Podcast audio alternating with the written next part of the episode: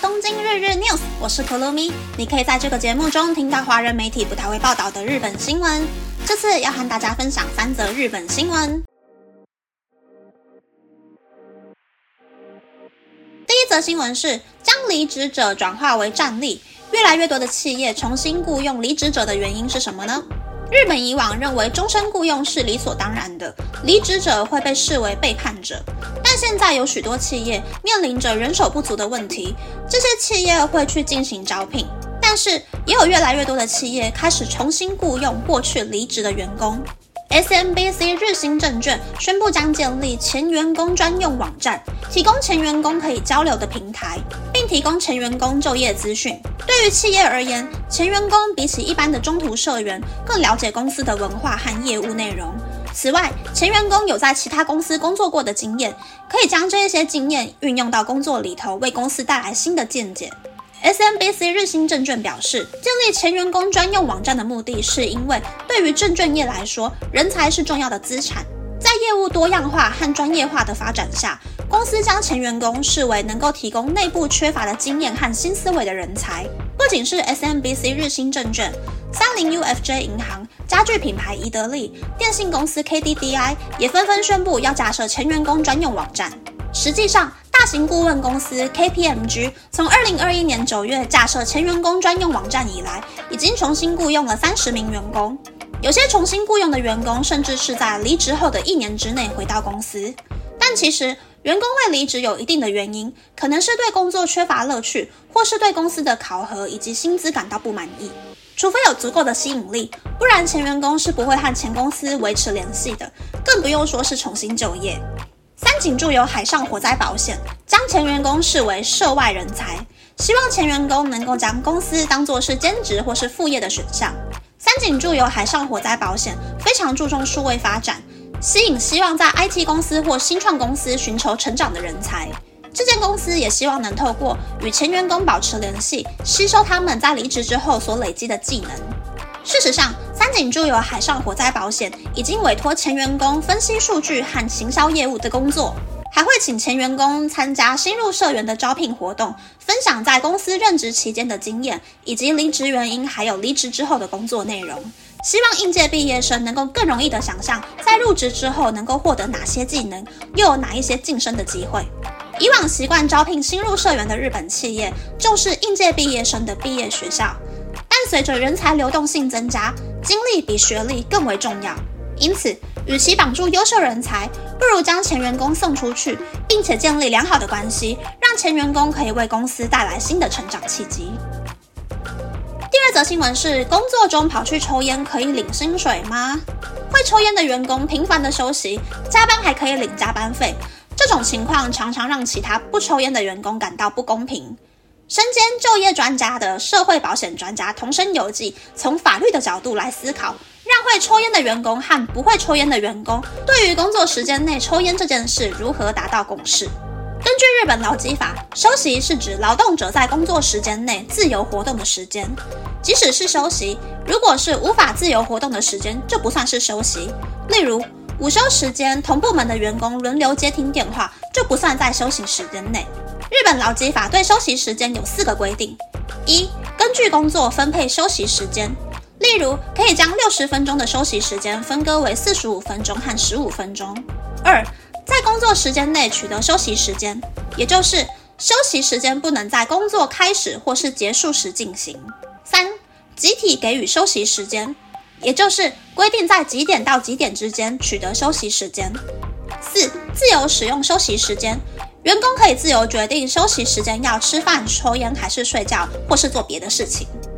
中午休息时间抽烟并没有任何问题，但吸烟休息到底是算工作时间还是休息时间呢？首先，工作时间是指上班时间以及上班时间之外，因为公司指示待命并可以立即工作的状态。而待命时间是指午休时间，为了接听电话坐在座位上的时间；而吸烟休息是指吸烟区在附近，抽完烟能够马上回到工作岗位上的状态。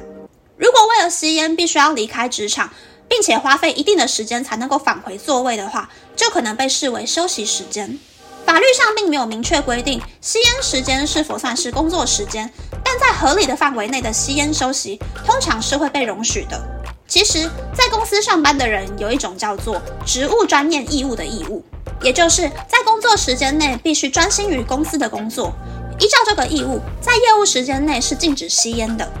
但其实，不妨碍工作的前提之下，在一定范围内的喝水或是闲聊，在许多公司都是被允许的。如果禁止所有的私人行为，反而会让工作环境变得很不舒适。但如果吸烟的频率过高，或是每次吸烟的时间过长，明显违反义务的话，公司就可以用职务专业义务的角度指导员工，或是规定吸烟休息的次数和时间。此外，如果公司认为禁烟是绝对必要的话，也可以不招聘会抽烟的员工。第三则新闻是日本政府出手帮助租不到房子的人。为了让年长者、身心障碍者、单亲、低收入等问题而租不到房子的人有一个可以安心居住的地方，日本政府考虑支援这一些人租到房子，而且房东也能够减少房子租不出去的问题。因此，近期国土交通省、厚生劳动省和法务省将成立研讨会进行讨论。研讨会的目标是建立租客入住之后提供监护、预防孤独死。或是协助家庭经济管理、避免拖欠租金等等的支援机制。以上是这次和大家分享的三则新闻。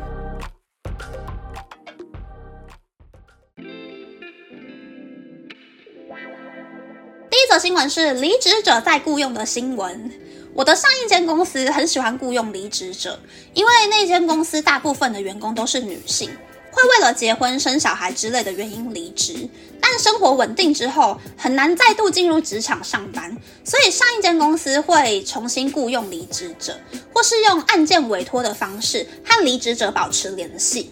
而我现在上班的公司呢，今年才迈入第五个年头、第六个年头，第几年啊？所以社员都是转职进来的，可以立刻开始工作的人就会被优先录取。其实下一个月就有一名在去年十二月底离职的科长要重新入社了，大家都还蛮期待看他回来的。第二则新闻是上班可不可以抽烟的新闻。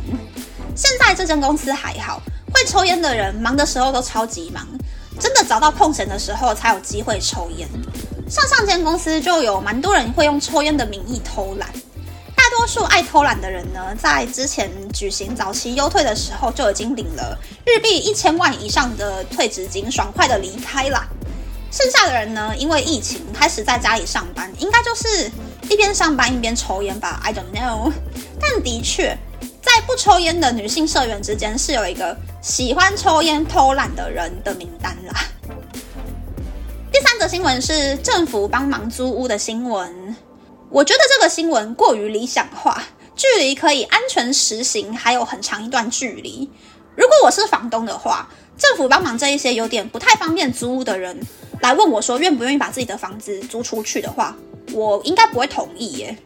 因为找一个房子住很简单，但是能不能够缴得出水电瓦斯费又是另一回事。没有水电瓦斯的话，房子的维护跟清洁可能就会出问题。房子租两年后收回来，又不知道要花多少维修费去维护这个环境。所以对房东来说，好处不多的话，宁可会让房子空着，也不愿意租出去吧。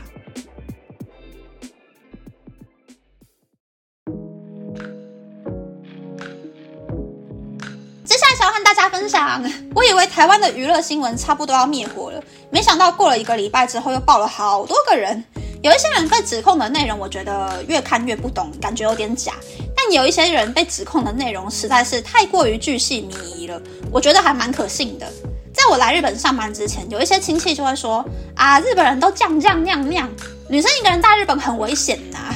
所以我就来说说我自己的真实感受。第一个是下班之后要跟上司、同事一起聚餐，我实际上遇到的情况是，只有迎新会、送别会会聚餐，基本上是没有什么太多可以一起吃饭的机会，而且这些聚餐也不是强制的，可以完全凭自己的喜好去参加。第二个是聚餐的时候要陪上司前辈喝到忙，我聚餐的时候都说我不会喝酒，从头到尾都在喝汽水。其他人也知道我不会喝酒，就会先帮我点汽水了。而其他人也都是按照自己的步调在喝酒，并没有要大家一起干杯啊，或者是要被旁边的人灌酒的现象。第三个是接待客户的聚餐，女性员工会被叫去倒酒。正常的公司啊，会觉得明晃晃的接待客户，而且让女性员工去倒酒会影响公司的形象，一个弄不好就直接上新闻了。所以法务部门就会明令说，禁止员工接待客户。如果要接待客户，或者是收到客户送的什么年节礼物的话，就要写申请书或是报告书。只有本部长等级以上的员工有可能会接待到客户，但也不会去找社员陪，会直接交给酒店小姐啦。第四个是日本人都色色的，女生都会被职场性骚扰。正常的公司法务部门每一个月都会准备线上小课程，教员工各式各样的法律知识。性骚扰、职场霸凌、欺负孕妇这些内容，也都是线上小课程的常见内容。大公司的管理职在升等之前的教育课程也都会学到，可以说什么，不可以说什么。所以上司对于下属们讲话都是非常小心的。